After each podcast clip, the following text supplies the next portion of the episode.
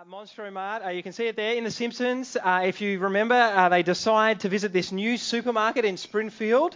Uh, it's called Monstro Mart, and you can see the slogan underneath there. It says, Where shopping is a baffling ordeal. Right, that, that's how they roll at Monstro Mart, right? So if, you, if you've seen the episode, if you shouldn't, you should. if you haven't, you should look it up. but at Monstro Mart, product choice is absolutely unlimited. Uh, you can see how tall that place is. The shelves reach all the way to the ceiling. Uh, if, you, if you want some nutmeg, uh, you can get yourself a five kilo box like you're sort of walking around. Uh, there are six aisles of olives. Like that's like my worst nightmare. I, I really don't like olives at all. But there's six aisles of olives at, at Monstro Mart. Uh, the express lane at Monstro Mart uh, is for people who have 1,000 items or less. Uh, so everyone's kind of in uh, 1,000 items or less. Uh, that's that's Monstro Mart. And the Simpsons decide to, to check out Monstro Mart. of course, ultimately. Uh, they find the whole experience of Monstro Mart so overwhelming that they decide to go back to Apu's Kwik-E-Mart, uh, if you're familiar with uh, The Simpsons. And what's interesting about this episode is that The Simpsons are making a deliberate decision to limit their choice. That's interesting, isn't it?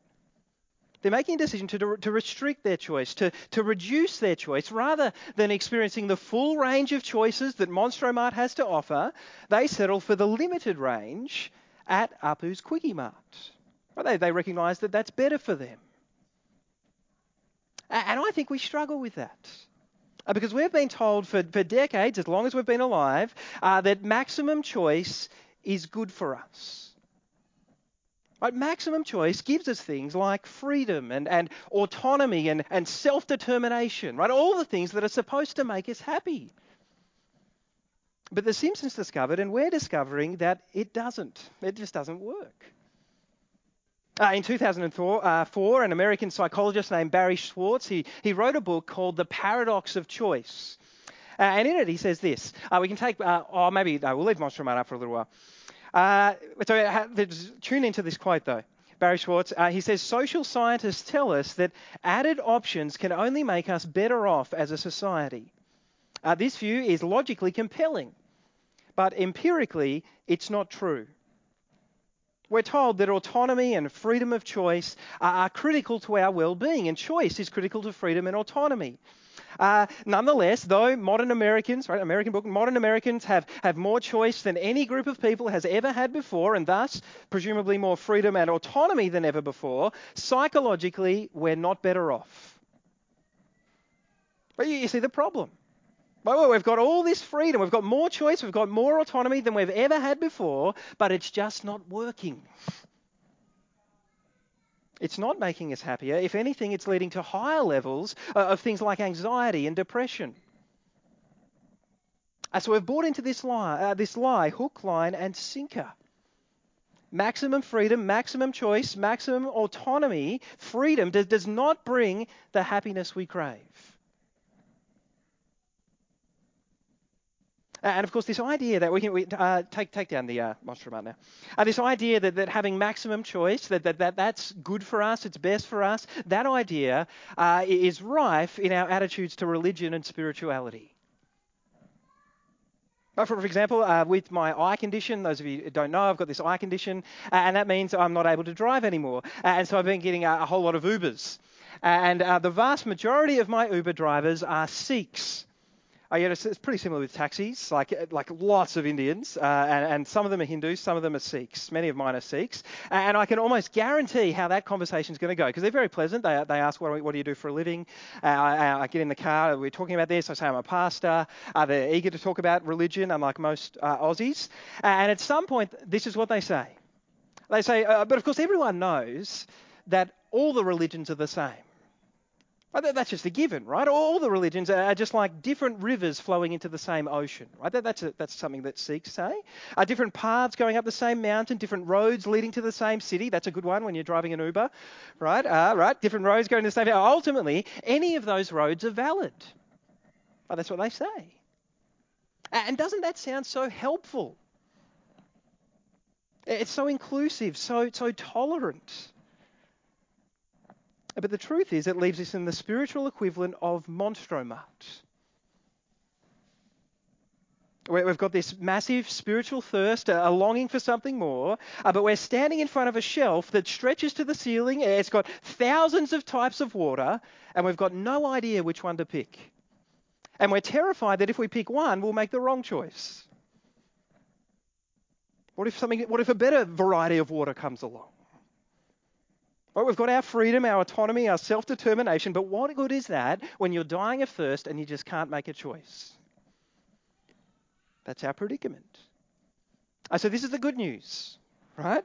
The good news is that over the next two weeks, as we come to the end of Jesus' Sermon on the Mount, uh, Jesus is going to simplify things. He's going to reduce all those spiritual options down to two. There's really only two ways to live, Jesus says, two choices. Uh, the first way is the Christian way, uh, the way of following Him, of, of being a part of His kingdom. Uh, if you look at the passage there in verse 12, uh, Jesus gives a, a, summary of that way. Right? What's the essence of the Christian way? He says, So in everything you do, do to others what you would have them do to you, for this sums up the law and the prophets. Uh, if you've been with us as, as we've looked uh, through uh, the whole Sermon on the Mount, you might remember that back in chapter 5, verse 17, at the, the, the, very start of Jesus' sermon, uh, he said to his disciples, uh, along these lines, I'm paraphrasing, but he, he basically said, I don't want you to think that in, in starting this new kingdom, I've come to abolish the law and the prophets. Right? That, that's the Old Testament, right? I, I haven't come to abolish it, I've come to fulfill it. Right, so, so Jesus is saying that, that as he comes to establish God's kingdom, uh, there is something new going on. Something very new, but, but its newness doesn't abolish everything God's already said, it fulfills it. He said that right at the start of his sermon, and here he's saying right at the end of his sermon the same thing in verse 12. He's reiterating, uh, he, he, wants his disciples to know that, that the kingdom he's establishing is kind of uh, in continuity with the Old Testament. It fulfills it, it sums it up, he says. And in particular, here he's saying it sums it up in what Ricky's just referred to uh, as this, uh, the golden rule. Now, uh, you, you might know, and if you're talking to uh, people who uh, aren't Christians, uh, uh, they, they might say to you, look, look, at all the religions in the world have, have the golden rule. They're basically on about the same thing. and that's kind of true. Like lots of them ha- have something along these lines, but most of them have the negative form of this rule which basically says don't do anything to anyone that you wouldn't want them to do to you. Uh, so in Buddhism, for example, they say uh, hurt others not in ways that you yourself would find hurtful. Or, or Rabbi Hillel in Judaism, uh, he says, What is hateful to you, do not do to your fellow. Right? So if you don't like being robbed by others, don't rob others. Or if you don't like being cheated, don't cheat others. If you don't like being lied to, don't lie to others. If you don't like being belted over the head, don't kind of belt other people over the head. You get the, the gist? It's, it's the negative form of this golden rule. Don't do anything to anyone that you wouldn't want them to do to you. But that's not quite what Jesus is saying. Jesus is, is giving us a positive form of that rule. He's saying, in everything you do, think about how you would want to be treated in, in a kind of positive sense, and then go and do that for others. We've seen it throughout the sermon, right? If you enjoy, uh, if, if, you enjoy receiving gifts from others, be someone who's generous, who, who gives to the poor. If you enjoy receiving mercy from others, uh, be merciful yourself. If, if you enjoy being loved by others, be loving yourself. Right? This is much more demanding with the negative rule, you can kind of retreat uh, into your own little bubble uh, and simply avoid offending people. Right? You're not doing much good to anyone in a positive sense. You're just not offending anyone. Right? But Jesus wants more than that. Much more. He wants us as his disciples in everything we do, in every situation, to consider how we can be a blessing to others. How we would like others to treat us. And then he wants us to kind of actively treat others in that same way. And notice the motivation he gives us for living this way. Right? It's not that treat others how you want to be treated so they'll treat you how you want to be treated. Right? Generally, that might work. Like kind people tend to attract kindness. Like, like I'm not all the time. Like Jesus was pretty kind, and people weren't kind to him. So it's not a kind of guarantee, but it might generally work. Right? But, but Jesus' motivation is different, isn't it? He says uh, this way of living sums up the law and the prophets. That's why we should live this way, because it's the essence of everything God said about how He wants His people to live. This is how uh, God wants his people to live, us as, his, as disciples of Jesus to live. That's the essence of the Christian way, verse 12. And in verses 13 to 20, Jesus zooms in on the way, right? He contrasts it uh, with the other way, another way. And that's why, first, he, he talks about two different roads, and second, he talks about two different trees. Uh, so, first, have a look in verses 13 and 14. Uh, Jesus talks about these two different roads. Uh, let me read it. He says, Enter through the narrow gate, for wide is the gate and broad is the road that leads to destruction, and many enter through it. But small is the gate and narrow is the road that leads to life, and only a few find it. That's not a complicated metaphor, I don't think, like in terms of kind of comprehension, right? We're supposed to be, there's these two roads. And the first is wide and spacious and smooth.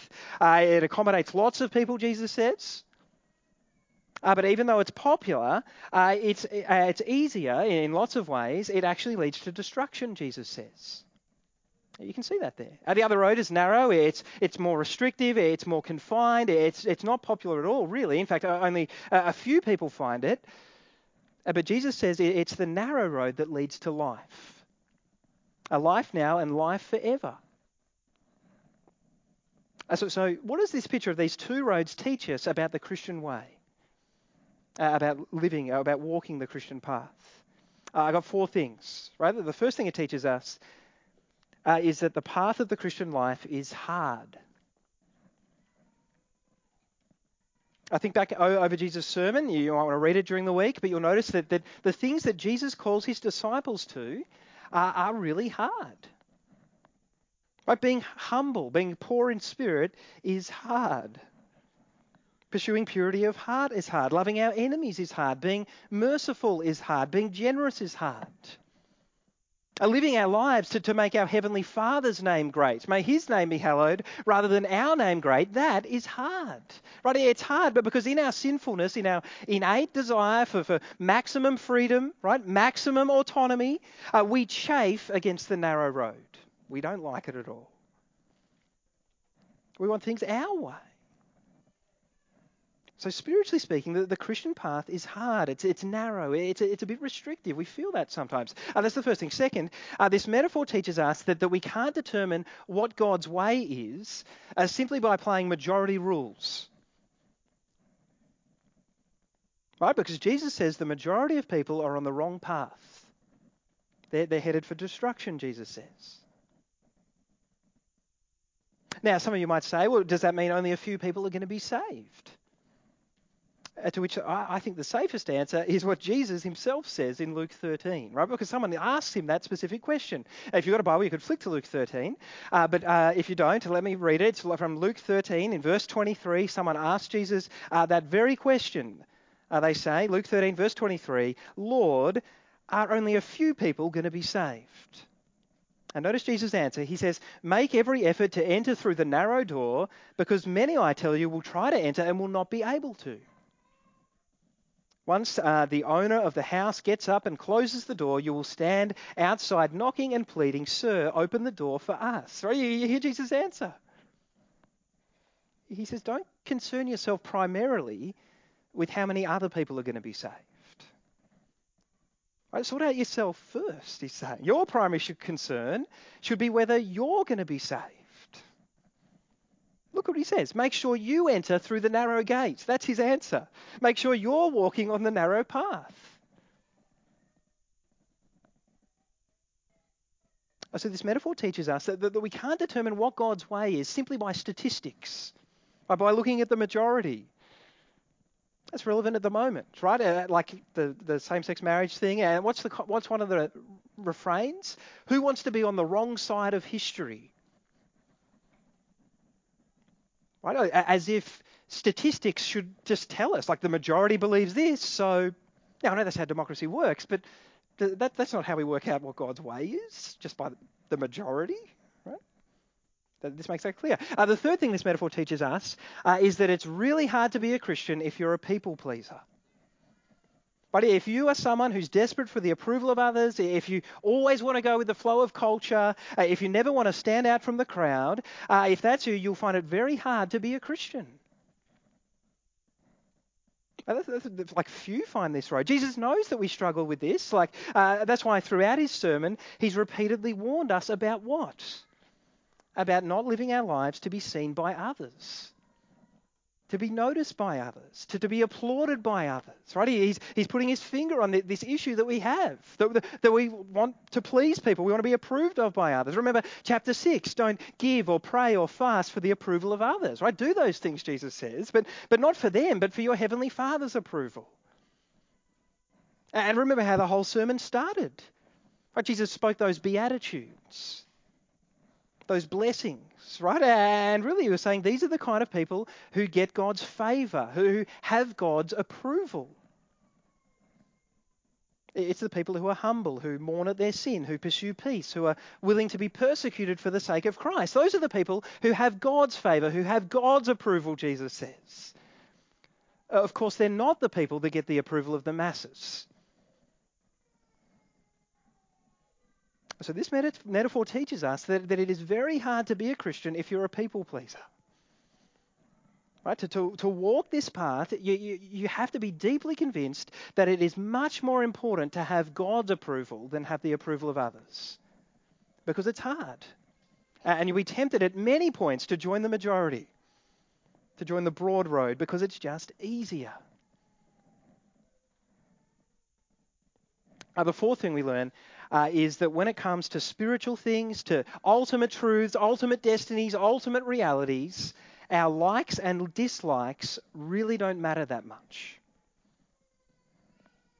But I think we find that hard uh, because we live in the Facebook era, right? That's the era for us. Life is not about what's right or wrong, or true or false, or fact or fiction. It's about what we like, what we dislike, what our preferences are, what works for us. That's what life's about. And that's the approach most people take to spirituality. I think it seeps into the church, perhaps, right? So they, they, we choose our spiritual path uh, because it's what we like, what we prefer, what works for us. Uh, so many times people will say to me, I'm sure someone said this to you, uh, they'll say, Aaron, it's great that you're a Christian. Well, I think it's great you're a Christian. It's great that you've found a path that works for you. That's your path. Uh, but I prefer the teachings of Buddhism or, or Islam or New Age spirituality or atheism, right? That's my path. Isn't it wonderful? We've both got these paths. Right, but that's not the point, is it? You look at this picture, right? That, that's getting caught up in the scenery of the path rather than looking at where the path's headed.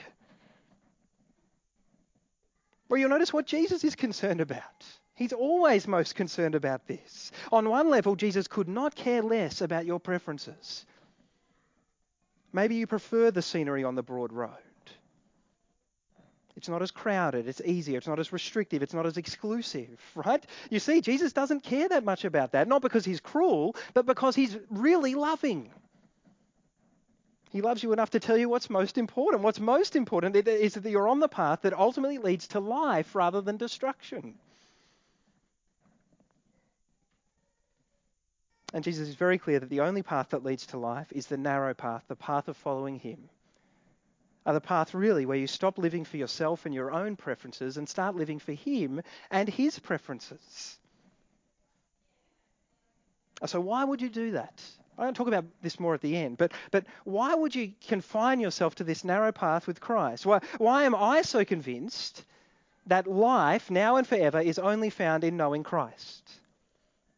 Let me tell you, it's not because I prefer Christ or because I like him more or because being a Christian works for me. That's not why I'm a Christian. I'm a Christian because it's true. I'm a Christian because I'm persuaded that Jesus is alive. Jesus is the only person ever who's actually conquered death. I'm persuaded by that. So he's the only person ever who can tell me how to find life both now and forever. So when people say to me, uh, what about the other religions? I'm kind of like, what about the other religions? What do you mean, what about the other religions? Right here, if you were walking down a road and you came to a spot where it forked in two, I heard this illustration once, uh, you're not sure which way to go, you know, like there's two paths before you. Uh, so what do you do? You look down on the ground uh, and you see that there's these two people. Well, one of uh, the people uh, is dead and the other one's alive. And so you're like, oh, I'm racking your brain. Like, well, which of these people will I ask for advice about which way to go? But I'm tipping you're asking the person who's alive, right? They're probably more useful.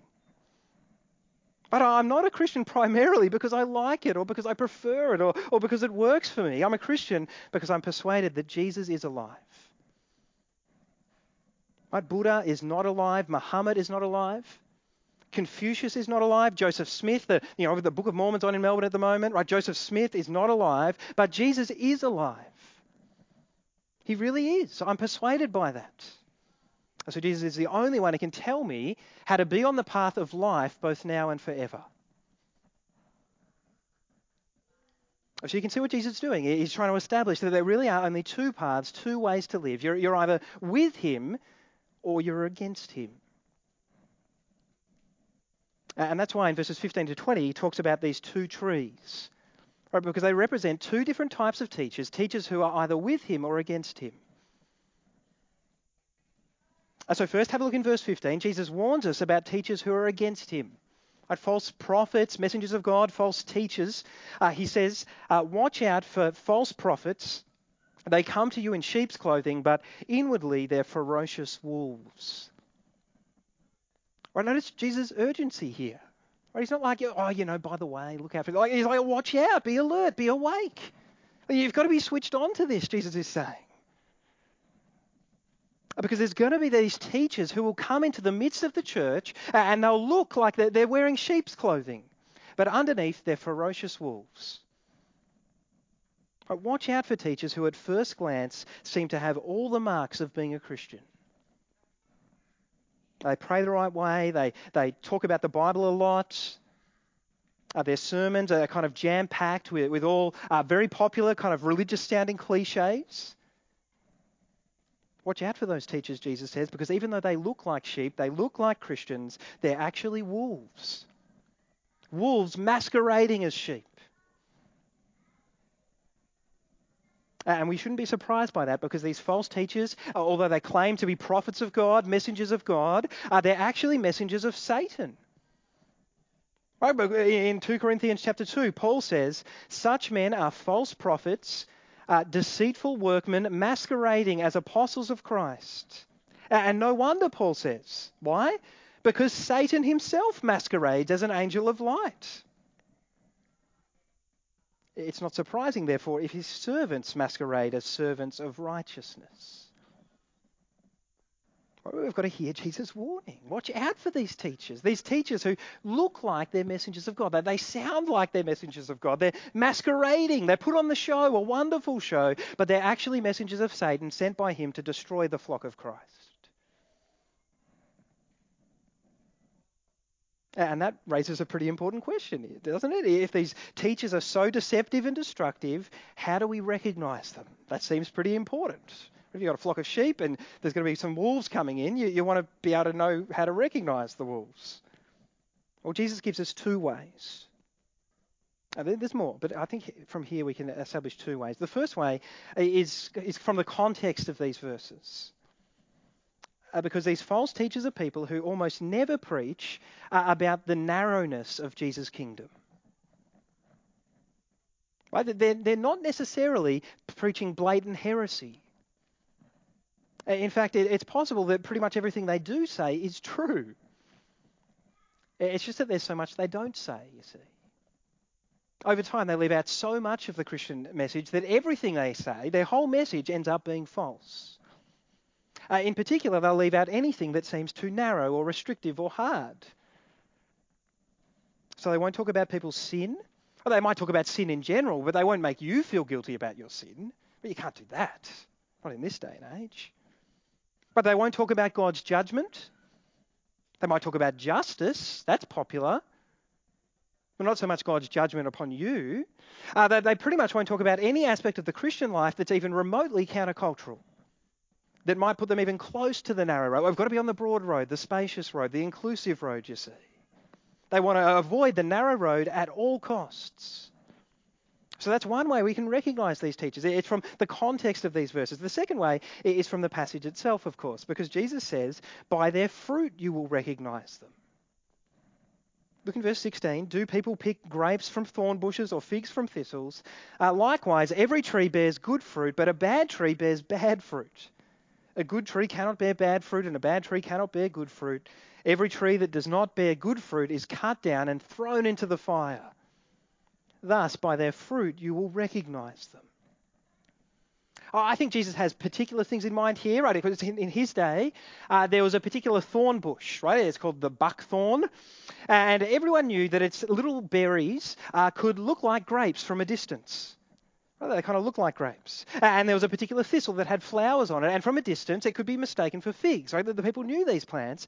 Uh, but of course, if someone tried to make wine out of the berries from the buckthorn, or if they tried to kind of cook up some lovely jam uh, from the, uh, the flowers of that thistle, uh, they'd realize they'd been conned. They'd been deceived. Likewise, Jesus is saying from a certain perspective, from a distance, these false teachers can look like real teachers. Uh, the fruit of their ministry can seem genuine because it's so subtle, like little twists of God's word, just subtly leaving things out.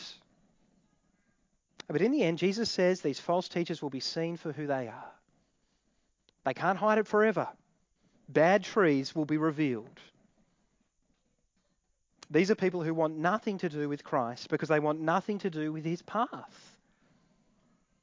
They're trying to get as many people as possible with them onto the narrow, onto the broad path. And now let me stress, I'm not saying that, that we need to go on some kind of heresy hunting mission. Like some of you have a very acute radar for those things. You're kind of hear kind of a whiff of heresy or something, you're kind of foaming at the mouth and you're just kind of let me at him kind of thing. Like, like I'm not saying that, but like, and we know from the harsh at the start of this chapter, Jesus doesn't want us to be overly harsh or, or, or judgmental in the way we treat others. We've got to be cautious about condemning people as false teachers. But on the other hand, we should not be naive. We can't be naive. We've got to watch out. We've got to be alert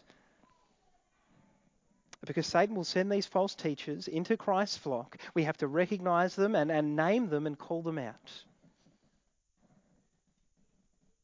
I was thinking I should name some names today. I, I, didn't really know which false teachers our church would be most vulnerable to. Uh, but let me say, I guess one thing is that, that I mean, the marriage thing's at the forefront of our minds, many of us, isn't it? That's a broad road thing it's easy to go with the flow on that. And there are plenty of Christian teachers who are saying you should go with it. Just go with the flow. I, am not convinced that that's in line with God's word. You'll hear more about that on Thursday night. But we've got to be alert to these things. Right? Because in distorting the gospel, uh, these false teachers are not only des- destined for destruction themselves, uh, they're taking many to destruction with them. That's the warning. Oh, so uh, th- there it is, right here. We've got the kind of spiritual monstro mart. Lots and lots of spiritual options in this world, uh, but Jesus boils it down uh, to two. Two ways to live. And he says, if you want to know life, uh, true life, both now and forever, uh, you've got to commit to the narrow path. Right? It's the way that on the surface seems much harder and more limiting and restrictive. It's a good sell, isn't it? But if we're honest, that doesn't seem that appealing to us. Some of us perhaps are masochists. Is masochist the one where you like punishment? I think it is. Like some of us are like, oh, give me the, give me the punishment, give me the hardship. However, most of us are like, no, no, no, no, no. I want maximum freedom, maximum autonomy. I want to be able to keep my options open. Like, don't try to lock me into being a Christian because if I commit to Christ, like, what if a, what if a better offer comes along? I don't, oh, I don't want to be committed to Christ on the narrow road. I'm going to miss out, right? So, so I think that's how a lot of us think, right? So, so what is it that's going to uh, empower us, motivate us, uh, not just today, but for the rest of our lives, to keep making this choice that matters? You can hear that ultimate destinies are at stake here, right? Uh, so, what is it that's going to empower us to commit to Christ in His narrow way, even though it is hard? It's limiting, it's restrictive. Oh, I think it's a bit like getting married. Right? That was supposed to be funny. Uh, no, no, it is a bit like getting married. Uh, but I thought, you know, going from restrictive and hard and limiting, you, you might think uh, that was funny. Uh, but anyway, uh, but it, it is a bit like uh, it is a bit like getting married because when I chose to marry Gabby, I eliminated a whole lot of other choices. not because I was beating lots of women off with a stick or something, kind of like, oh no, I've decided on Gabby. You know, it's like a, no, not like that at all. Uh, I, I, was, but it is true, isn't it? When you choose to marry someone, uh, you're choosing to restrict yourself to that woman, one woman, for the rest of your life. That's very narrow. It is so exclusive, so restrictive. So why do that? Well, I think for lots of reasons. But, for me, the central reason was that Gabby offered me something that I, would really always longed for. She offered me uh, unconditional love and acceptance. That's pretty rare. During our time of dating, Gabby uh, had seen a whole lot of, of my sin, my weakness, uh, even shameful things. Not many other people have seen them. And yet, my experience was expecting rejection uh, was that she still loved me. She accepted me. And strangely, she even wanted to commit to me for the rest of her life.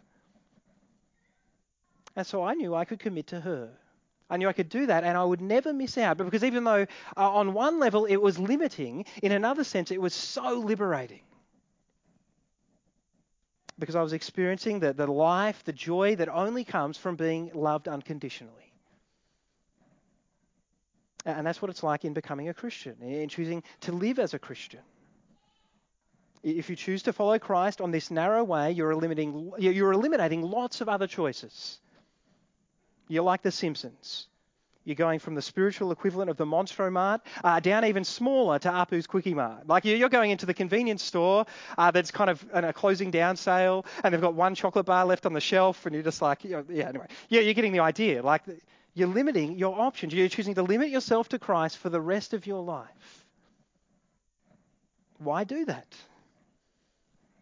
Well, because even more so than your husband or wife, or perhaps your best friend or your parents, Christ has seen you at your absolute worst. Remember, we looked at Revelation earlier in the year? He has these blazing eyes that pierce into our souls. Christ has seen the secrets in our hearts and minds, are the secrets that even you tried to hide, uh, that even you try to hide from everyone else. All the really ugly stuff. He's seen all of that, and yet instead of condemning your sin, he's willing to die for your sin. And notice what he's willing to do. Uh, Christ was willing to limit himself, to restrict himself, to take on human flesh, to limit himself to his narrow path all the way to his death on the cross for your sins. Oh, I think when you're really clear, when you experience that kind of unconditional love from Christ, you'll have no issue committing yourself to him. No issue at all for the rest of your life. So I said about Gabby, even though in one sense it's limiting, in another sense it's liberating. Uh, this is freedom and life and joy that only comes from walking the narrow way with Christ. Uh, let me pray. Uh, gracious Heavenly Father, we thank you for your word. Uh, you know that uh, we live in a world with a kind of multiplicity of, of choices in pretty much everything we come across, including spiritual things. And so we pray that we would be really clear uh, on what Jesus is saying here, that there, there, really are only two ways to live. We're either with Him uh, on, his, on the narrow path as a part of your kingdom, or, or we're not. And so I pray that uh, this day you would give us a real deep conviction that we want to live with Christ, uh, both because uh, He is, is alive and He's the only one who can tell us how to find life both now and forever, and because He's the only one who's shown us truly our unconditional love, who's seen all our sin and yet was willing to die for it, uh, walking his narrow path all the way to his death on the cross for our sake. Uh, may these truths take root deeply in our hearts, I pray. Amen.